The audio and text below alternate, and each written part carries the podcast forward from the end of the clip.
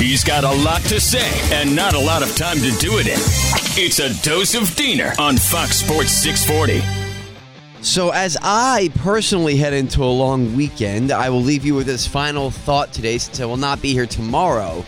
And that is the ongoing saga between the Miami Hurricanes and Manny Diaz and the athletic director. And what the heck is their direction? What are they doing? Where are they going? We still don't know. And now, of course, besides the point, I would love to talk about the Dolphins too, but I will just say this real quick. Hopefully, we see that fifth straight win on Sunday against the Giants. I'm telling you, watch out. I've been saying it for four weeks now. This team is a sleeper for the playoffs. I know it might sound crazy, but just watch out. If they win this Sunday, it's going to be interesting.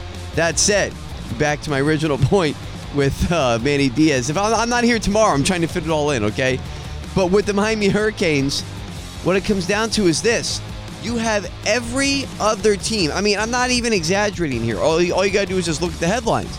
You have every other team in major college football making their moves, getting their guys, filling out their staffs.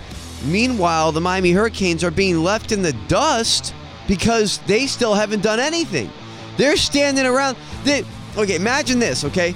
We're in South Florida. I'm sure you prepared for a hurricane before. Imagine going into a store, Publix, Walmart, whatever. You go in there and you're like, all right, I need the water, I need the batteries, I need all this stuff to prepare for this huge hurricane that's coming.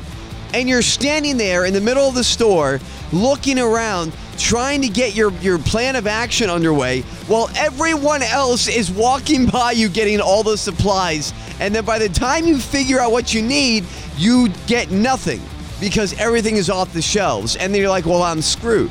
That's where the Miami Hurricanes are right now. They're standing in the middle of this this head coaching carousel storm where you see all these coaches leaving this team and going to that team and this assistant is going here and that assistant is going there and this team has a new athletic director and this team is looking for an athletic director and the Hurricanes are sitting there like, "Oh wow, um, well, what are we going to do? Because we still don't have a plan, and meanwhile, everyone else is getting their guy.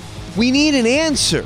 Manny Diaz, in all fairness to him, needs an answer. If they're going to fire him, let him know so he can get a job before they're all filled out. I mean, just in all fairness to the guy, why haven't we heard anything? We thought we were going to get some type of definitive direction from the athletic department, which then in turn would lead us to a new head coach and a new staff, and there's been nothing.